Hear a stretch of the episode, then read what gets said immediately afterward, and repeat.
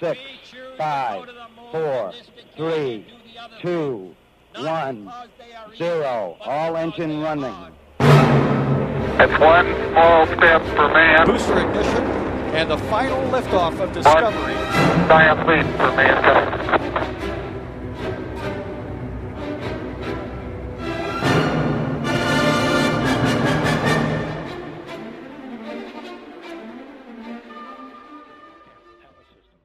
Patru tone și jumătate de provizii, echipamente științifice și combustibile au urcat la bordul Stației Spațiale Internaționale cu două transporturi cargo. Unul lansat de pe cosmodromul Baikonur de către o rachetă Soyuz, celălalt de la baza Wallops, Virginia, Statele Unite, cu o capsulă Cygnus. Revenim cu detalii în câteva momente. NASA a aprobat prima misiune comercială cu echipaj a companiei Axiom spre Stația Spațială Internațională. AX-1 va decola în 30 martie și capsula Crew Dragon Endeavour va rămâne andocată la ISS timp de 10 zile. Virgin Galactic anunță că doritorii pot cumpăra bilete pentru viitoare zboruri suborbitare la puțin peste 80 de km altitudine. Un bilet costă 450.000 de dolari și achiziționarea sa presupune plata unui avans de 150.000 de dolari. Este puțin probabil ca Virgin Galactic să înceapă zborurile comerciale în acest an, datorită fluctuațiilor mari bursiere. Anul trecut, o acțiune era tranzacționată la aproape 60 de dolari, iar zilele trecute a coborât până la 8 dolari. Detalii despre această știre aflați în varianta extinsă a buletinului cosmic de pe pagina radioromaniacultural.ro, secțiunea știință sau căutând buletin cosmic pe orice platformă podcast. Dacă e vineri, e buletin cosmic, cele mai importante știri ale săptămânii comentate cu Claudiu Tănăselia. Așadar, Claudiu, două transporturi cargo au urcat pe Stația Spațială Internațională 4 tone jumătate de provizii, combustibil și echipamente științifice. Uh, unul din Rusia, de pe Baikonur, celălalt din Statele Unite, de la baza Wallops din Virginia, unde o capsulă Cygnus uh, a decolat uh, spre Stația Spațială Internațională. Misiunea capsulei Cygnus fiind mai complexă decât aceea doar de transport. Care e importanța pe care ai găsit-o tu acestei, acestor știri de transporturi cargo, care al minteri sunt la ordinea zilei, au devenit o rutină? Au devenit o rutină, ne-am obișnuit cu ele, însă acum s-a potrivit să fie două zboruri la distanță de câteva zile, este o coincidență. Într-adevăr, capsula Cygnus, ea de obicei are o misiune și mai lungă decât cea destinată exclusiv alimentării cu provizia Stației Spațiale Internaționale. De obicei, după ce se desprinde de Stația Spațială, ea mai rămâne pe orbită aproximativ o lună de zile în care mai desfășoară niște experimente științifice comandate de la Sol sau de pe stația spațială în acest timp. De această dată însă Cygnus NG-17 este numărul capsulei NG de la Northrop Grumman, compania care o are în portofoliu, va executa atâta timp cât va fi legat la Stația Spațială Internațională și o operațiune de modificare a orbitei stației. Ea a mai făcut acest lucru și în trecut, sub forma unor teste, a împins practic stația și a pornit propulsoarele de la bord și a modificat orbita stației, însă se pare că în viitor uh, această manevră a capsulei Cygnus va deveni o obișnuință pentru cei care vor fi pe stația spațială.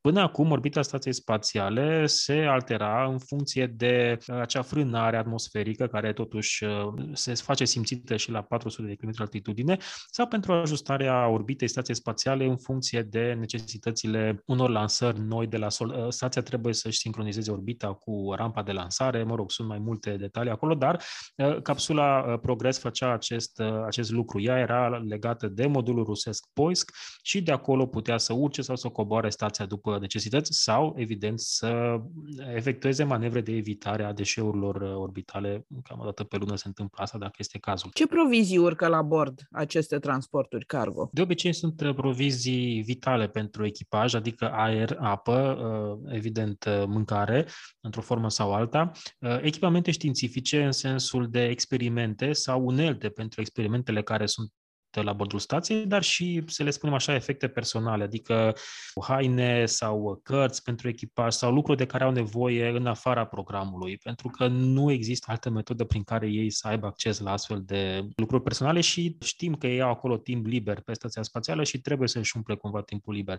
În trecut am avut, de exemplu, un astronaut care avea o chitară la bordul stației spațiale.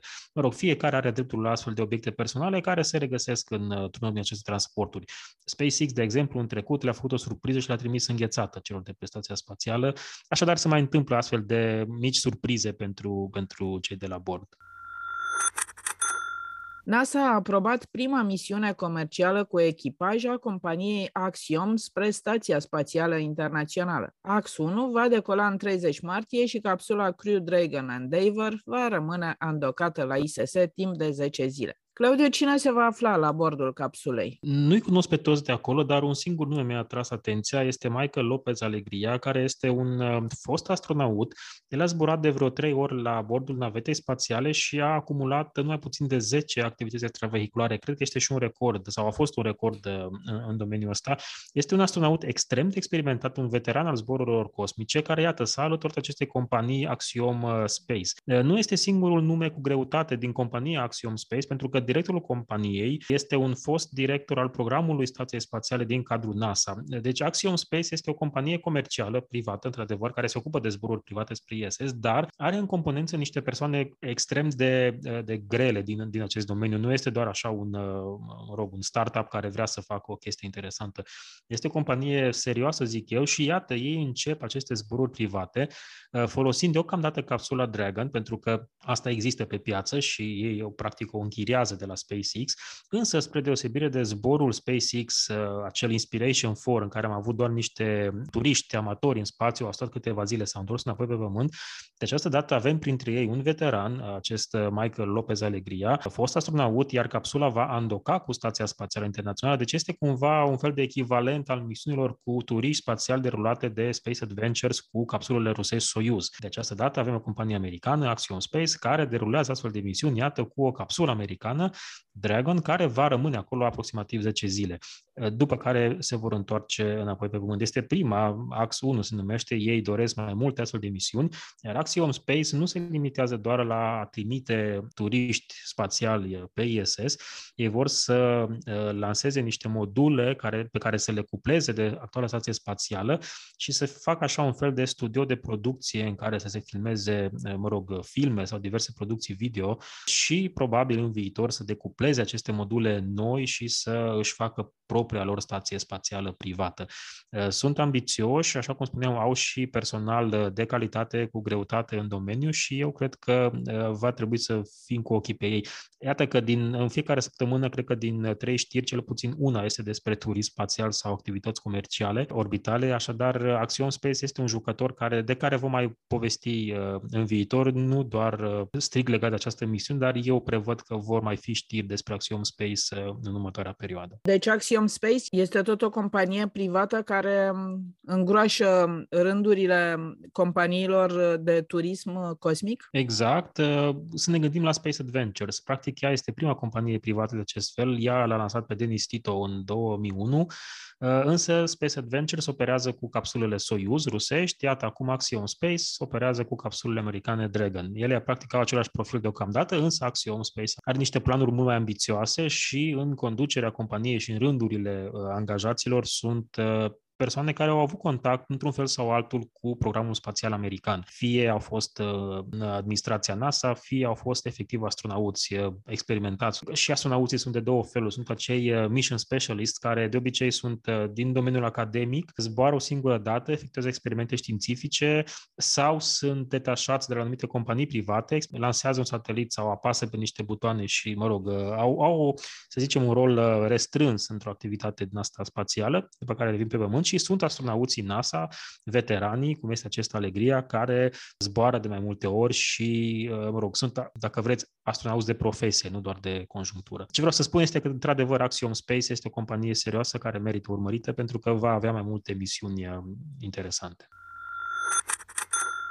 Trecem la ultima știre, care se găsește tot uh, în spațiul misiunilor comerciale. Virgin Galactic anunță că doritorii pot cumpăra bilete pentru viitoare zboruri suborbitale la puțin peste 80 de kilometri altitudine, un bilet costă 450.000 de dolari și achiziționarea sa presupune uh, plata unui avans de 150.000 de dolari. Dacă vă răzgândiți din diverse motive, 25.000 de dolari nu se mai returnează. Claudiu, Virgin Galactic se pare că nu se simte prea bine financiar. Uh, când a programat uh, următoarele excursii? Dacă anterior povesteam despre Action Space, care este o companie care mie mi se pare una serioasă, Virgin Galactic, din păcate, nu face parte din aceeași categorie. Odată pentru că nu efectuează zboruri orbitale, ei zic că ajung în spațiu, asta e iarăși discutabil dacă spațiul începe sau nu la 80 de kilometri, dar, uh, mă rog, despre Virgin Galactic sunt două tipuri de știri. Ori aflăm că au promis ceva care se va întâmpla în următoarele luni,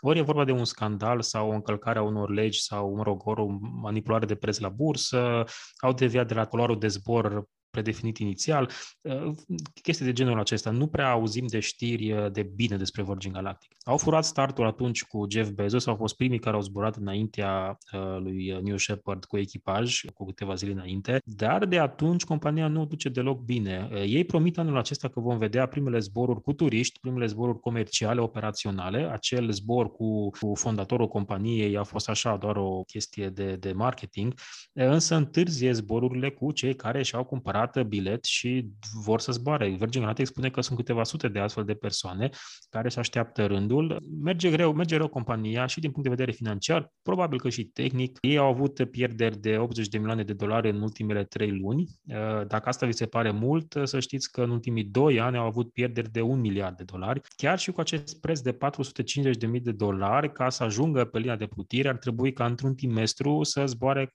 cam o dată la trei zile, ceea ce este fizic imposibil.